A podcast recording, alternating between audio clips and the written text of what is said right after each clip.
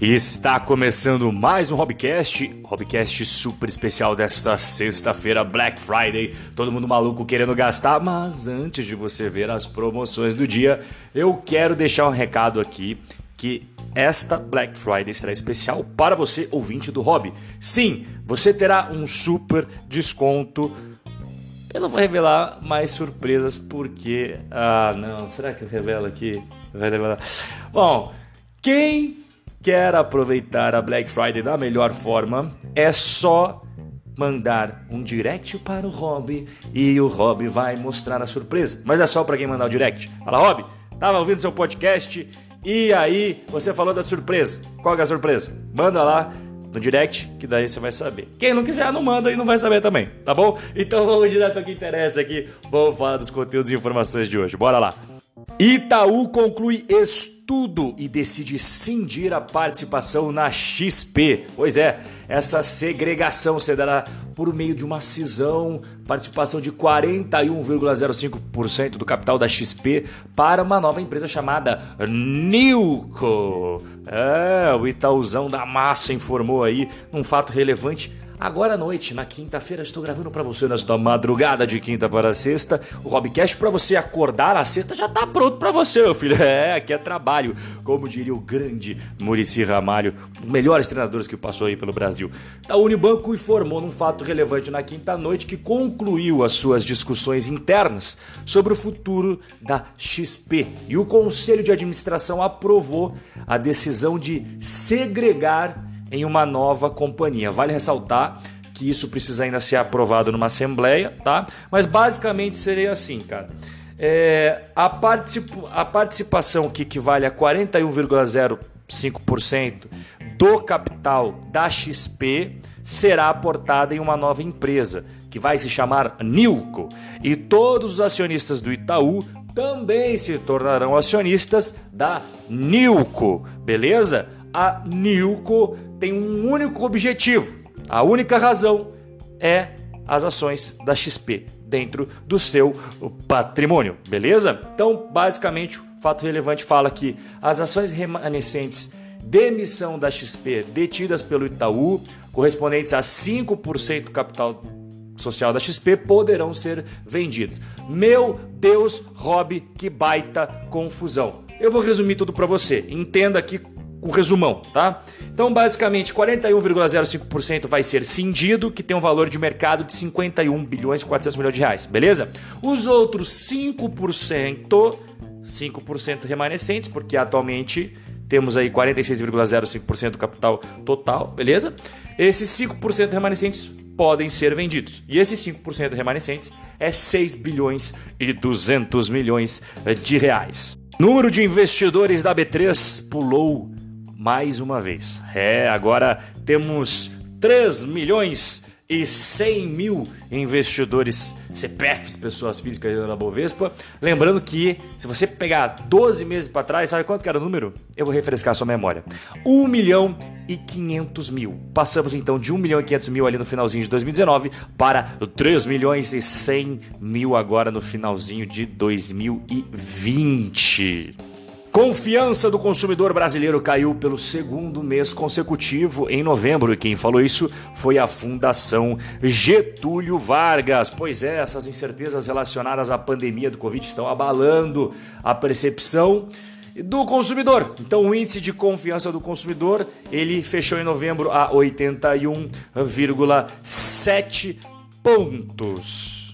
Pedidos de auxílio-desemprego nos Estados Unidos voltaram a subir. Esse é um indicador super importante que você sempre tem que tá atento. Os Estados Unidos é ainda a economia mais importante do mundo e eu acredito que vai ser ainda por um bom tempo, até eventualmente a China desafiar de fato a hegemonia norte-americana. A China é um desafiante importante, mas os Estados Unidos ainda é o número um, tá? Basta você ver os números aí. Pois bem, o número de norte-americanos que entraram com pedidos de auxílio-desemprego aumentou aí nessa semana passada, provavelmente por causa da nova explosão de infecções aí do Covid-19, restrições comerciais, algumas cidades voltaram a fechar as coisas, enfim. Então, os pedidos iniciais de auxílio-desemprego totalizaram 778 mil aí na última semana, que encerrou no dia 21 de novembro.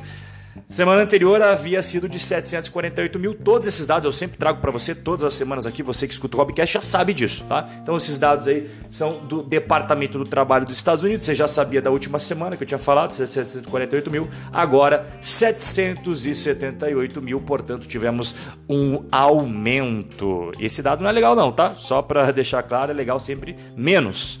É...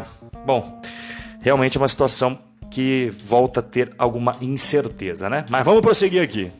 Notícia boa, tem notícia boa, as encomendas aí de bens de capital nos Estados Unidos superaram as expectativas em outubro. Pois é, os novos pedidos de bens de capital fabricados nos Estados Unidos da América saltaram mais do que o esperado em outubro. Só que apesar de ter o salto, vem desacelerando em linha com as expectativas de crescimento econômico mais lento no quarto eh, trimestre. Então, Vale ressaltar que esses bens de capital, eles não são relacionados a bens de capital de defesa, coisa militar, tá? Não, eles excluem isso justamente para não, não poluir os dados, né?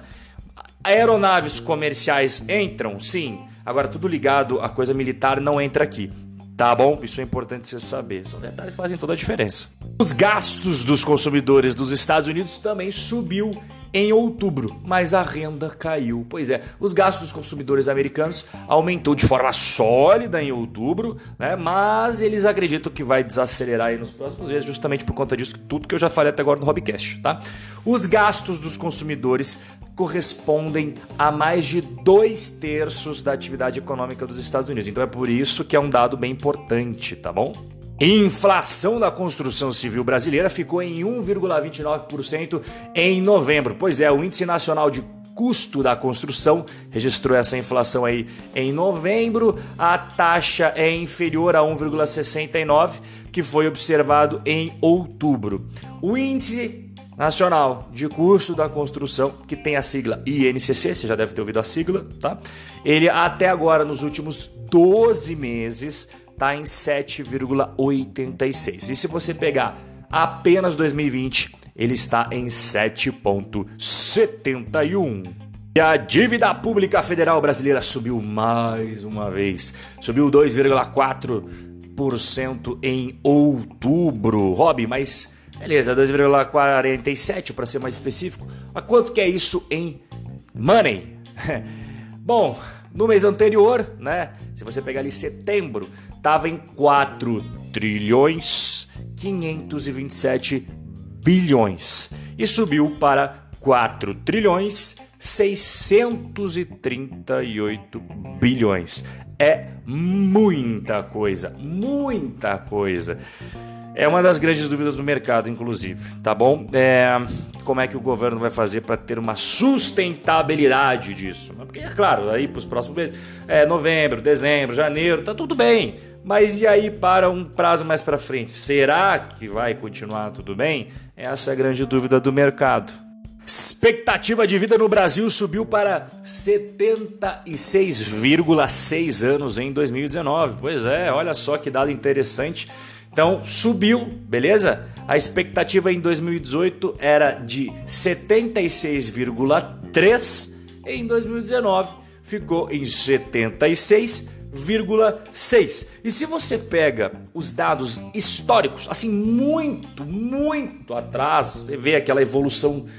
Cara, a expectativa de vida no Brasil vem crescendo ano após ano, ano após ano. E provavelmente você que está me ouvindo neste exato momento não vai viver 76, vai viver mais. É por isso que eu sempre bato na tecla de você começar a investir o quanto antes. Quanto antes você começar, melhor. O melhor dia para você começar a investir foi ontem. O segundo melhor dia para você começar a investir é hoje. Então, não protele mais. E esse tipo de dado aqui tem que fazer um assim na sua cabeça para você perceber que você vai viver muito tempo ainda, meu querido. Inflação de alimentos. Pois é, os alimentos estão subindo o preço. Você vai no mercado, você deve saber o que eu estou falando, né?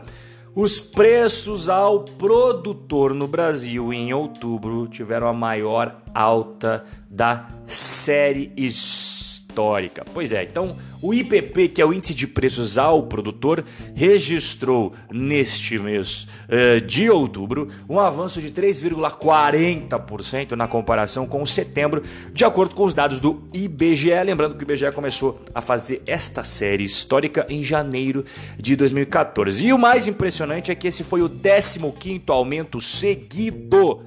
Sim, 15 meses seguidos. E se você pegar só os últimos 12, já tem uma alta de mais de 19%. O Brasil superou as expectativas e abriu 394.989 vagas formais de trabalho em outubro. Pois é, e quem falou isso foi o Cadastro Geral de Empregados e Desempregados, mais conhecido pelo CAGED, que começou a fazer esse tipo de, de estudo desde 1992. Pois é, então interessante esse dado aí. Para a economia brasileira é muito bom quando o Brasil cria empregos, quando as coisas vão para frente. Eu torço muito pelo Brasil, mas eu sempre sou transparente em falar a realidade. Apesar de eu torcer, sou brasileiro, é óbvio, eu quero melhor para o país onde eu nasci, mas eu sempre trago que os problemas que o Brasil tem, que não são poucos, são muitos, e o investidor tem que ter isso em mente. É por isso que eu sempre falo da importância de você não deixar todos os ovos na mesma cesta e diversificar, não apenas em uma economia, não apenas em um país, mas em outra moeda, em outro país, outra jurisdição. Você já deve estar cansado de ouvir eu falar isso, mas eu sempre falo porque é algo importante. Se não fosse importante, eu não falava, porque nesse podcast só tem coisa importante. Não vai ter aqui informação que não tem relevância para a sua vida como investidor. E assim nós chegamos ao final do nosso Hobbycast de hoje. Um forte abraço, excelente Black Friday para você. Não se esquece do aviso que eu falei no começo do, do nosso Hobbycast, hein? Não se esquece do aviso, manda um directzinho lá que daí você vai ter a resposta. forte abraço, excelente final de semana e até o nosso próximo encontro.